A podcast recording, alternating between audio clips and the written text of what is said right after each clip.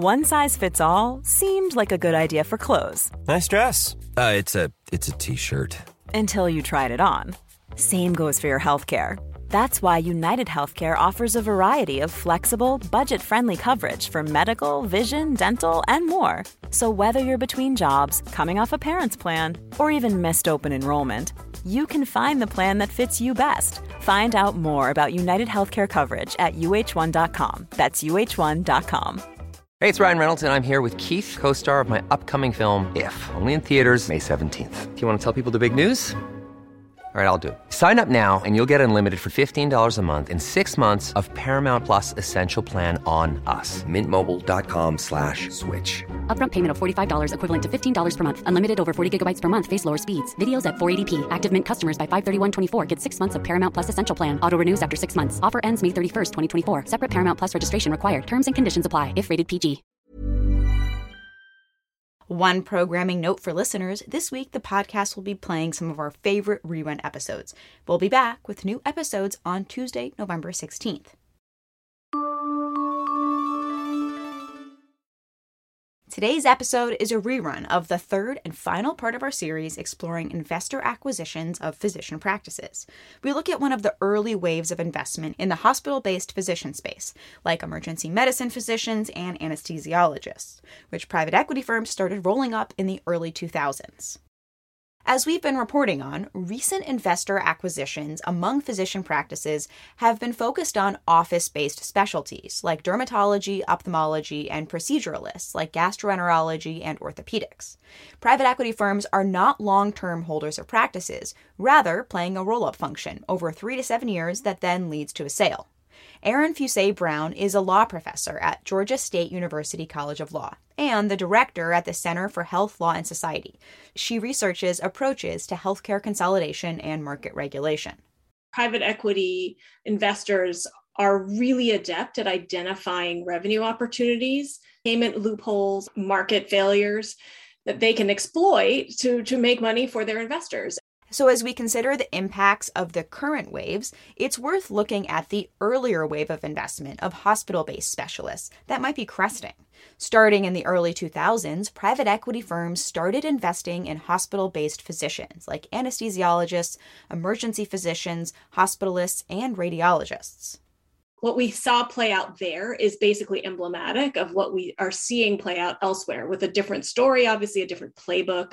Um, but basically, private equity finds a place to make money in healthcare. It swoops in, it invests, it drives up revenues, it pursues that strategy, it sells, um, and then it moves on. Erin and several other health policy researchers are studying private equity interest in physician practices, and if they're exploiting market failures any more than other investors like venture capital firms or insurers. One thing all these investors have in common is they're providing practices with capital, a much needed boost for practices trying to adapt to the increasingly expensive and complicated landscape of practicing medicine. This started with hospital based physicians in the early 2000s, and Dr. Jerry Mascioli is an anesthesiologist. He experienced it firsthand. He was practicing in North Carolina with a large group of more than 60 anesthesiologists called Critical Health Systems of North Carolina. Big historically beats little. And as the insurers consolidated, a lot of the hospital based specialties, radiology, anesthesiology, emergency medicine, pathology, you know, generally smaller groups, 10 to 20, sometimes 30 physicians, really force groups to get bigger and bigger. And, and the need for groups to get bigger and bigger made for aggregators like, like many who are out there. And there's NAPA, there's Team Health, there's Envision, there's Vituity, uh, as some of the bigger players in the space. In 2007, Jerry and the team sold their practice to what is now called Mednax, a publicly traded multi specialty group. Managing a group that size, the insurance, uh, the billing, the compliance, the quality reporting, the legal becomes such an enormous uh, expense and really time consuming for physicians who, by, by training, take care of, of patients. And so the opportunity to join a larger organization that would bring all those resources with far more power than any individual group could bring to bear and at a consolidated price point, getting economies of scale. It just it seemed like the right thing to do. In the following years, there were several other deals. Earlier this month, the USC Brookings Schaeffer Initiative for Health Policy published a report identifying that between 2010 and 2020, there were more than 370 publicly reported acquisitions of these hospital based specialties by private equity firms and other non hospital companies. Jerry continued to practice after his group was sold to Mednax. He ended up becoming chief quality officer at Envision Healthcare, but left last year. Envision, which is owned by PE firm KKR and the other large physician staffing firm Team Health, owned by private equity firm Blackstone, account for about a third of the outsourced market for emergency department specialists. Uh, when you're in a larger group, you get economy of scale on, on costs. Of course, you have much stronger contract negotiations uh, in a larger group. So it's so it's really both ends of the spectrum: the the expense side, and then the ability to negotiate for revenue side. And one well documented impact is that private equity back groups were much more aggressive in their billing practices. Here's Erin. Emergency providers uh, anesthesiologists, air ambulance providers, they don't really depend on being in network for their patient volume, right? I mean, by definition, they are the kinds of specialties where you know you you see them in an emergency or it's not you don't get a referral you don't choose your anesthesiologist and so as a result they realized uh, private equity investors realized that if you stay if you're at that specialty and you stay out of network you can not only charge a higher price just you know an out of network price but then you can also balance bill the patient for an additional amount you know the difference between your charges and the you know whatever the insurance company is going to pay and it is a revenue opportunity for um, for those physician staffing companies. So that's an example of a payment loophole where the laws basically allow balanced surprise billing to occur. Um, and then private equity floods the market. We see surprise billing become like this, this rampant phenomenon. This became such a problem that state and federal policymakers took notice. And last year, Congress passed a law to close that loophole called the No Surprises Act. Starting in January, patients will be taken out of the middle of these disputes between providers and insurers, and instead they will be mediated by arbitrators. The law instructs these arbitrators to assume that the median in network rate for the services is the right one. This pushes leverage to the insurers, or, as Jerry puts it, a no holes barred drop dead gift to the insurance industry the net effect is that without this leverage, it will likely be less profitable for private equity firms to own these physicians. So I asked Erin what she expects to happen, assuming this law is enforced as we expect. Well, I think that they will see the writing on the wall and they'll see that this, um, you know, really the revenue model for emergency medicine, for anesthesiology, for air ambulance was this out of network, you know, balance billing model um, and surprise billing model. And so when the spigot gets turned off on surprise billing revenue, we can imagine that that will result in the private equity investors looking elsewhere for sort of bigger pots of money um, to to pour their investment into.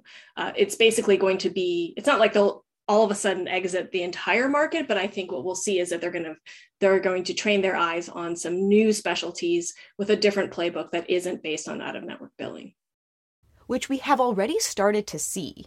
In the last few years, there's been a flood of investment into office based practices and proceduralists.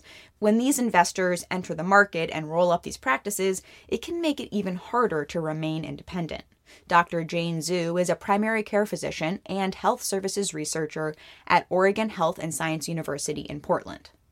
If you're an independent practice, you're either like you're you're thinking about all the time about selling or you have to like sort of adopt practices that PE firms are doing. So either you're going to be you're you're going out there to eat or you're going to be eaten. And so um, the pressures that they are facing all the time if you're an independent practice, if you're not thinking about selling your practice, you're going to have to buy practices or you're going to have to expand or, you know, capture some referral networks in some way. Like there's all these competing pressures at all times. And in this sort of competitive environment, you're either the predator or the prey. And that's sort of a dynamic that's happening 24 7. Jane started studying this topic because when she was coming out of medical school, she was hearing from colleagues that were joining practices who were either approached by or sold to private equity firms. She authored a paper in JAMA last year that identified private equity firm acquisitions between 2013 and 2016. At that time, the bulk of the interest was in the hospital based specialties, but already started to shift towards office based and proceduralist specialties. She wrote that since PE firms expect a 20% annual return, there may be pressures to rely on advanced practice providers or keep more referrals internal. What's still unclear after all these years of private equity acquisitions of these practices is how, if at all, they're impacting the quality of patient care. So far, we don't know that much about much. um, and, and, that's where a lot of the uncertainty lies. There's been a handful of, of really well designed, robust studies that looked at hospital ownership, nursing home ownership, and then a couple that are focused on a couple, uh, you know, some specific specialties.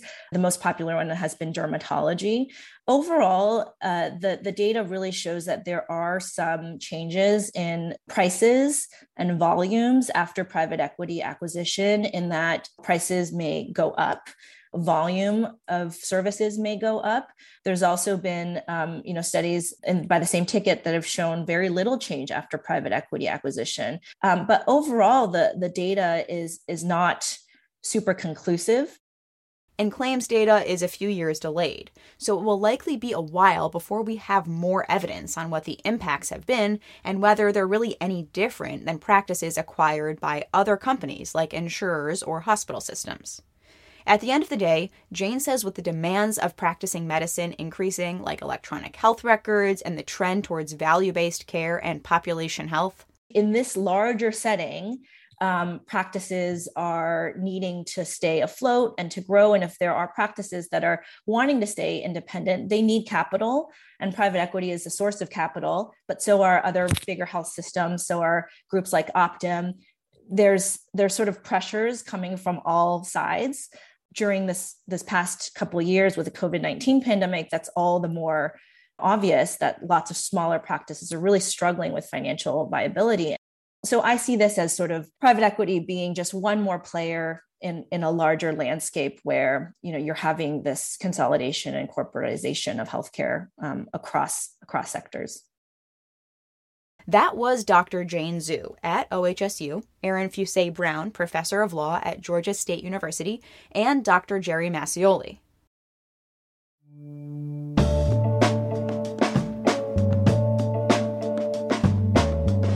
Thanks for listening to GIST Healthcare Daily. I'm Alex Olgin. You can check out more insights on healthcare business and policy news on gisthealthcare.com. GIST Healthcare Daily is an independent production of GIST Healthcare.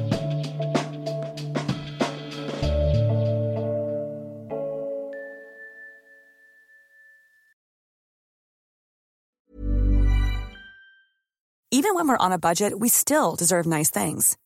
Quince is a place to scoop up stunning high end goods for 50 to 80% less than similar brands.